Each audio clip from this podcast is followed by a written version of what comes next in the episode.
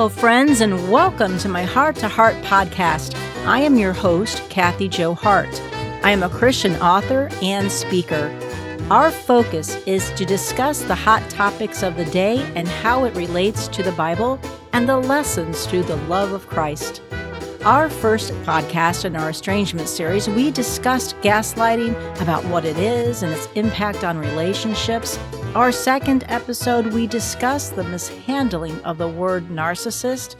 And our third episode, we discussed marriage and relationships. So make sure you check out these episodes as we continue to examine why we are experiencing this new phenomenon with family estrangements. Our culture has not seen anything like this in our society before, so it is important that we take a serious look at why this is happening. It is a frightening and disheartening trend. Before we get started with today's message about emotions, I wanted to respond to a correction noticed by one of my subscribed listeners about the role of the wife. In our last episode, I said that wives were supposed to love and respect their husbands, but the correction of the reading of the scripture in Ephesians chapter 5 verse 22 to 23 reads that wives are supposed to respect their husbands. It is the husband who is specifically called to love their wives. Okay, so let's break this down a bit. Since the word love is not explicit for wives to love their husbands, the absence of the word should not imply wives shouldn't love their husbands. It is clearly an assumption considering love is mentioned throughout the Bible, such as Ephesians chapter 4 verse 2. Be patient, bearing with one another in love. Ephesians chapter 5 verse 2 and live a life of love just as Christ loved us and gave himself up for us as a fragment offering and sacrifice to God. And my personal favorite found in 1 Corinthians chapter 13 verse 4 used in the majority of weddings today of a description of love. Love is patient. Love is kind. It does not envy. It does not boast. It is not proud. It is not rude. It is not self-seeking. It is not easily angered. It keeps no record of wrongs. Love does not delight in evil, but rejoices with the truth. It always protects, always trusts, always hopes, always perseveres. I believe one reason husbands are commanded to love their wives is to emphasize the importance love has in his leadership role and responsibilities as headship of the family. Just in the same way God requires wives to respect their husbands is an act and demonstration of love. And let's face it, we all need these reminders throughout our marriage. Since our focus last week was about what is required to have a successful marriage, love, respect, and mutual submission, today we are going to review the emotional vulnerabilities that allows the devil to come in after us through the mindset of our emotions, such as anger, anxiety, depression, fear, unforgiveness, and our stubborn ego. The devil will use these negative emotions to drive divisions in families, causing family estrangements. Now, family was once considered a permanent relationship.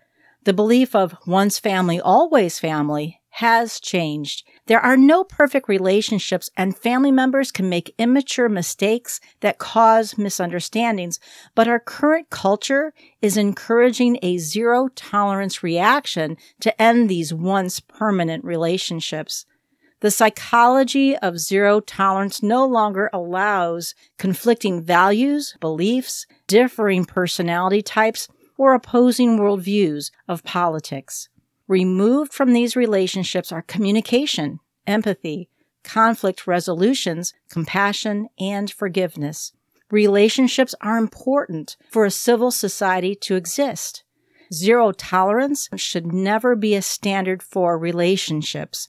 Zero tolerance is zero forgiveness. As parents and grandparents, we must understand the potential hidden dangers within our family's emotional health. When God is removed from the family, We look to government and pop culture to guide our core values. The secular humanism world of subjective feelings allows the devil to entice you to trust the wrong leadership, all in order to deceive and blind you, with the ultimate goal to divide the family and to separate us from God. Now let's look at an article by Dr. Luis Rojas Marcos about the devastating state of stress, anxiety, and depression affecting our children. One in five children have mental health problems. There has been a 43% increase in diagnosed ADHD, a 37% increase in adolescent depression, and a 200% increase in the suicide rates in children aged 10 to 14. The devil has a strong hold in our mental and emotional state of mind. And what is influencing this?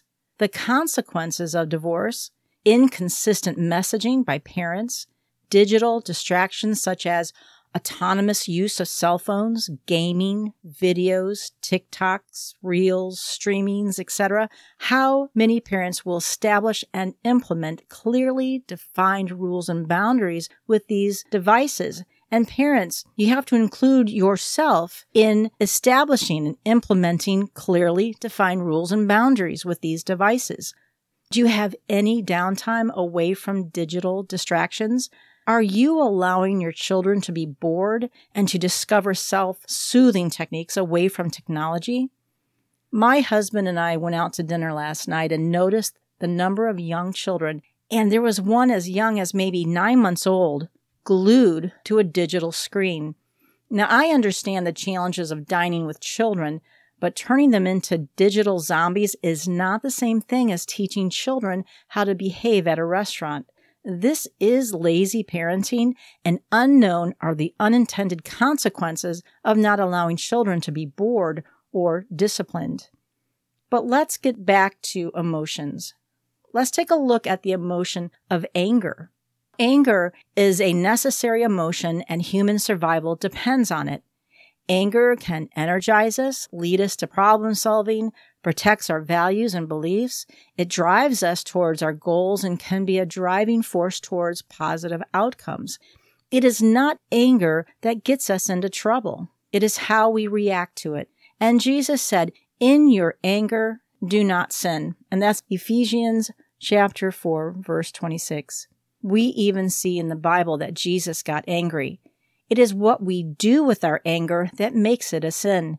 If we lash out or allow anger to fester within us, this is when anger becomes a sin. It has the ability to hurt us and to hurt others. Medical science has proven prolonged anger can have severe consequences to your physical health. But here's the thing about anger. It does not have intellect. Anger comes from our thoughts. Do you know what typically follows anger? Judgment follows anger, and it is in the hypocrisy of judgment that Jesus disliked the most. We see this in Matthew chapter 7 as Jesus despised the hypocrisy and injustice when people judged others. Do not judge, or you too will be judged. For the same way you judge others, you will be judged. And with the measure you use, it will be measured to you. And that's Matthew 7 1 through 2. Whether it is our thoughts or desires, it is challenging not to sin in anger, as it is a part of our human nature. Before you react in anger, you need to answer this question Is it worth losing your peace of mind, your job, or a friend? Now, depression is another emotion that allows the devil to gain a stronghold on your health. Now, depression includes fear, anger, anxiety, and despair. And there are many reasons why people get depressed, and I'm not here to discuss depression from a clinical point of view. Depression is very real and can be caused by chemical imbalances. This can only be determined by a medical doctor and should be pursued. But what causes depression? A simple explanation is the brain chemistry that gets out of whack. Is it due to fear, anxiety, stress, traumatic events, or some or all of the above? all play a part in the role of anxiety and depression. But it is through a discovery by neuroscientist Dr. Andrew Newberg called SPECT, which is a brain imaging technology, and it stands for Single Photon Emission Computed Tomography. Now, his research studies blood flow within the brain.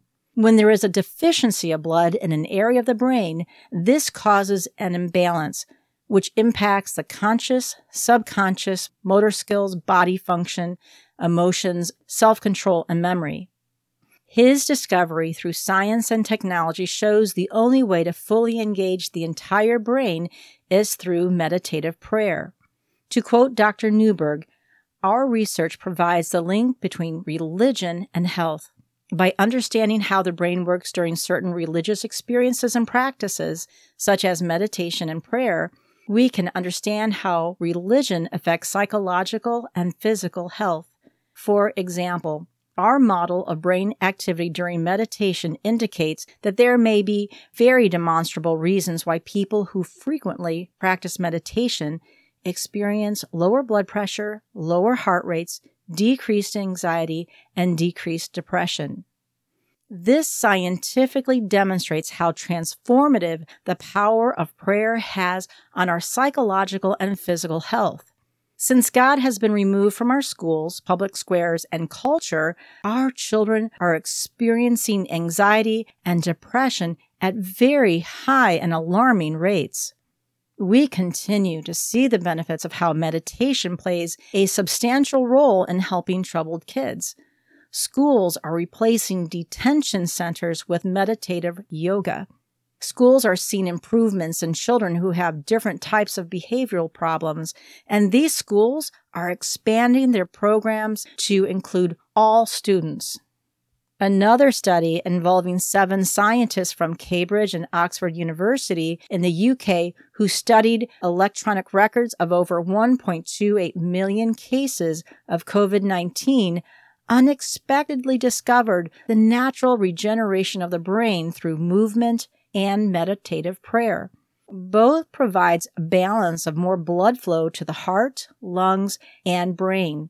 Even doing simple activities of walking, shopping, and household chores is enough to keep our body moving. The power of prayer goes beyond science and beyond human wisdom. As science progresses, these discoveries can all be found in the Bible. Since we know more children are taking pharmaceutical drugs to control anxiety and depression as young as child age three, how many of these kids would benefit more from learning self control over their mindset of emotions? It is better to take refuge in the Lord than to trust in man. And that's Psalm chapter 118, verse 8.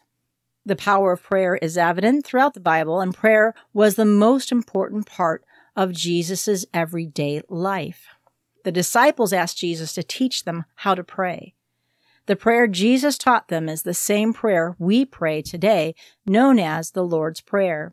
And we are to say this prayer every day, just as Jesus taught his disciples to pray this daily. And Jesus said, This then is how you should pray. Our Father in heaven, hallowed be your name. Your kingdom come, your will be done, on earth as it is in heaven. Give us today our daily bread. Forgive us our debts, as we also have forgiven our debtors. And lead us not into temptation, but deliver us from the evil one. And that is Matthew chapter 6, verse 9 through 13. We should not minimize the effects of anxiety. As it says in Matthew chapter 6, verse 27, who of you, by worrying, can add a single hour to his life? In Matthew chapter 6 verse 33 to 34, but seek first his kingdom and his righteousness, and all these things will be given to you as well. Therefore, do not worry about tomorrow, for tomorrow will worry about itself. Each day has enough trouble of its own. Emotions depend on our thoughts and mindset. The number one cause of anger, fear, depression, anxiety, and shame results from sin either your sin or sin caused by others. Sometimes we cover up our emotions by overeating, overdrinking, drug use, or other unhealthy lifestyle habits. Our emotions are based upon our past, our present, and our future. Our past can include painful experiences and traumas. Our present is happening today, and our future engages with the fearful unknowns of tomorrow. Keep in mind, the devil will replay these emotions in your mind on auto replay. If this is happening to you, you are being held hostage by your emotions. Just think about it. If your thoughts keep reliving hurtful events from your past, your thoughts are holding you hostage. The devil wants you to feed on these emotions, and he does this by keeping you stuck in a place where you cannot see a way out. Sin becomes the master of your mind, your body, and soul. You can try to medicate it, you can ignore it, you can mask it, you can even blame others for it. But if you hold on to it and keep replaying it in your mind, you become a slave to it. And let's face it, life is unfair. But with this sense of unfairness and fear, others will use it to control you. As President John Adams once said, fear is the foundation of most governments. Why? Because there is great power in the exploitation of fear. Now that we understand anger, anxiety, and depression, how do we rid ourselves of this struggle and pain? The solution is simple. But how many will be willing to let go of their emotional strongholds? The first thing we must do is to rid ourselves of the emotional crutches that have been instilled in us through culture, social media, and ill trained psychologists. We cannot blame our traumas on others and expect healing. This only creates a sense of victimhood, self pity, and weakness. You must understand and accept that the idea of the self cannot heal itself. If it could, we wouldn't have anxiety and depression. So, this hype of my truth and the self is the savior is the deception the devil truly wants you to believe we must acknowledge and understand there will be grievances and unjustified condemnations. You have the choice to either hold on to the sin or to have peace. Happiness is a choice. It doesn't happen automatically. Sin is a choice. Reaction to anger is a choice. Holding on to bitterness is a choice. There is no other way to get rid of anger, resentment, bitterness, anxiety, depression, other than to go outside of yourself to discover healing. The only way to do this is through God. And Jesus Christ shed his blood and died on the cross to absorb our sin. All we have to do is to be willing to submit our will to him ask for forgiveness, be willing to change our behaviors that created our mindsets and give it all to God. This is the grace and mercy God provides every one of us when we call upon Him. The way to rid ourselves of allowing sin to be the master of our thought life is to understand God wants to take away our fears, anger, bitterness, depression, anxiety, and He wants us to cast them all onto Him. You see, it is a choice. If we wait to feel better, we will never achieve it on our own.